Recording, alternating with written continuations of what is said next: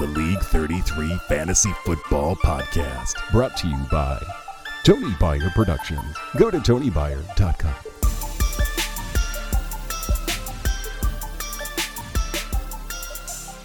Oh, welcome into the League 33 Fantasy Football Podcast. I'm your host, three time Sally Bowl champion, and current last place loser, Tony Byer.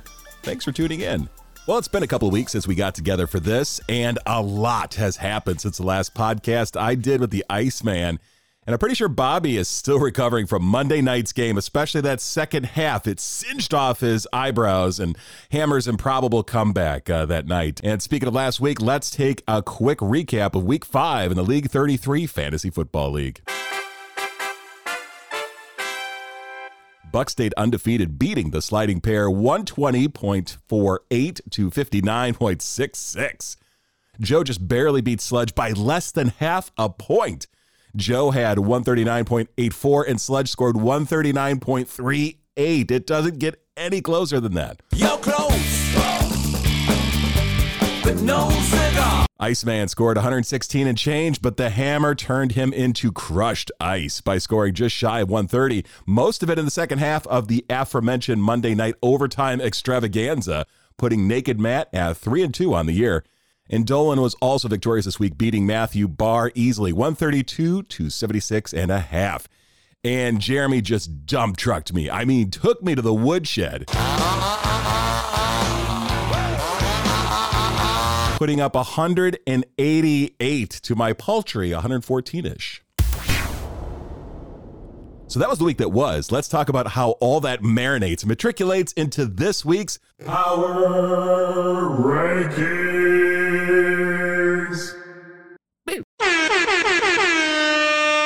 Number 10. Yep, it's me at number 10. Uh, my team is pretty awful, and I really don't know where to begin, so I won't. I've changed my team name from Stinky Knuckles, look it up, to Where QBs Go to Die, because that's what they do when I start them, and my team makes me want to do the same. I actually, I hate my team. Uh, I'll take my embarrassment of a team over to Sparta to take on second place Joe this week. Number 9. The Mad Minnesotan slides down a spot to number nine this week. Maddie and I did a trade, which is remarkable because trades rarely happen in this league. But when they do, they typically involve Maddie and myself. I sent Calvin Ridley and Chase Edmonds to Mr. Barr, and he sent James Robinson and Allen Robinson. So I got my Robinsons, baby. Uh, he sent those down the river to me. It didn't make a difference for either of our teams, but we try. Matthew's team was led by his quarterback, Jalen Hurts. See what he did there? Who scored just over 20 points. Travis Kelce was also double digits with 11.7, and his Harry Butker had a couple of field goals and two extra points to help him in the kicker bet. But it didn't help him on the scoreboard as he got beat by Dolan. I know this isn't the platform for baseball, but it's my platform. And I should have made this announcement earlier, but I wanted to make an official decree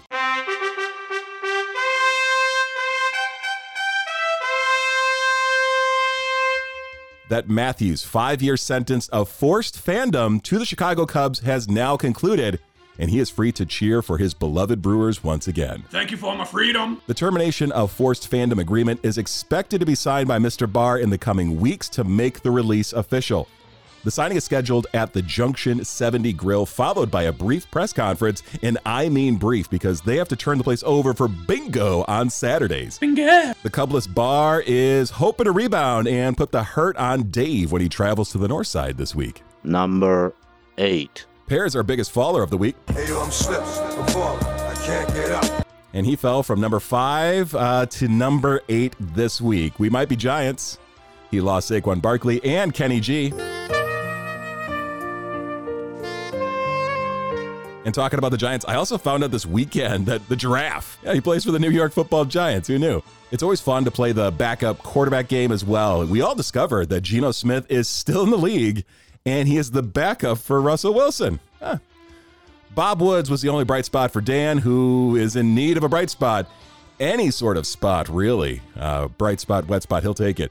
Dan will take a break from working on the popcorn this weekend to travel to Madison to take on the missile. Number 7. The Iceman falls a spot too.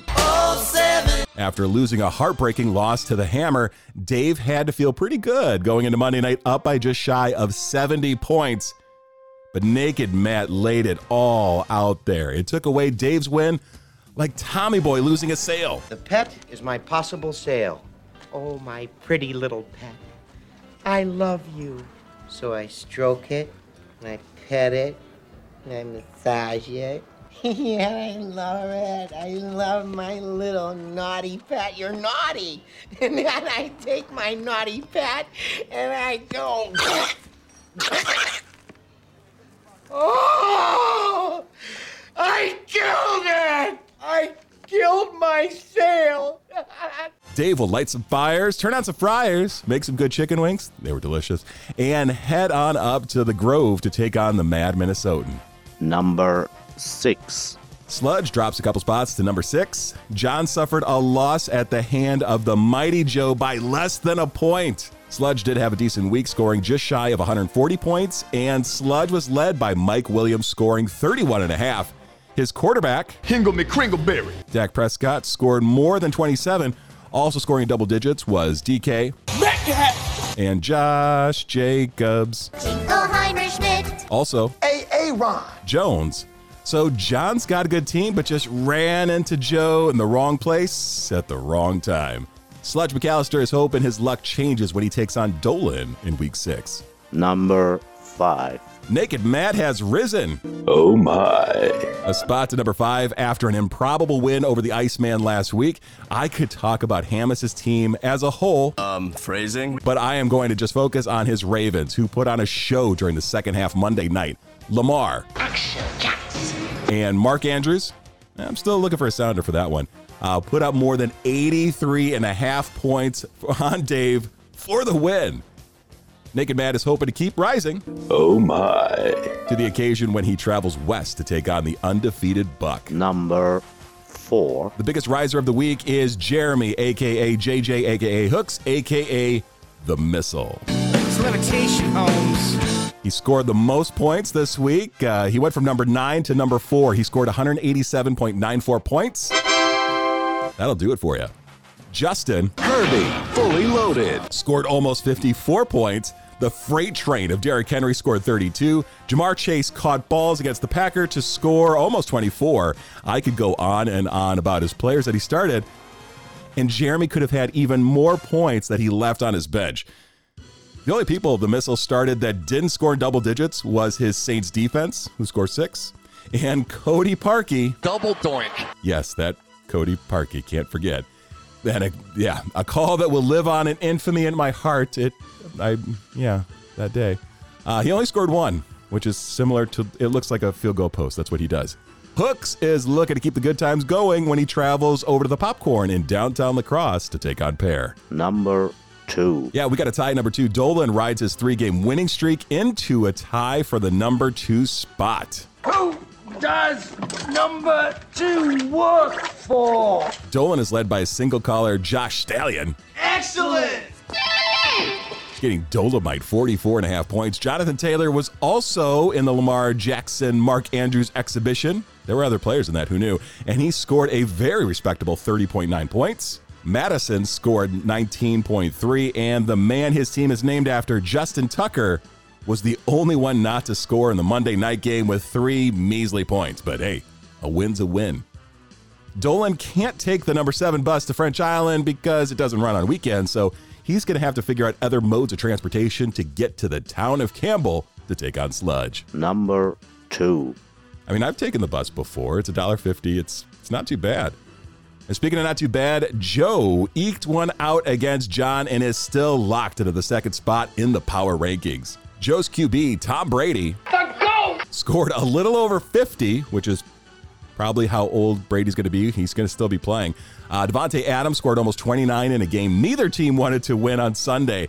And Antonio Gibson scored 19.2, and Jets Jefferson scored double digits for the electrifying electrician. Joe will travel to Mississippi Street to get another win against me this week, more than likely. All of that leads us to Number one, two is not a winner, and three nobody remembers. Number 1. He is number one for the third straight week. It is Buck. He lucked out and ran into a hapless Dan this week and won easily. Zeke led the way with 24.2 points. Uh, Kareem Hunt, he had, I don't know if it, Doesn't matter. It doesn't it doesn't matter. Buck won easily this week, and that's all we need to know. I win. Uh, so Buck, he is going to try to keep it going by traveling across the country. He's got to avoid those wildfires, of course, and he might want to avert his eyes when he takes on Naked Matt in the hills of Barre Mills. Oh, there you have it. Those are the power rankings going into week six. Good luck to everyone this week. Watch out for those first week of buys. Go Bears! Go Bears! Yeah. And we'll talk to you again soon. League 33.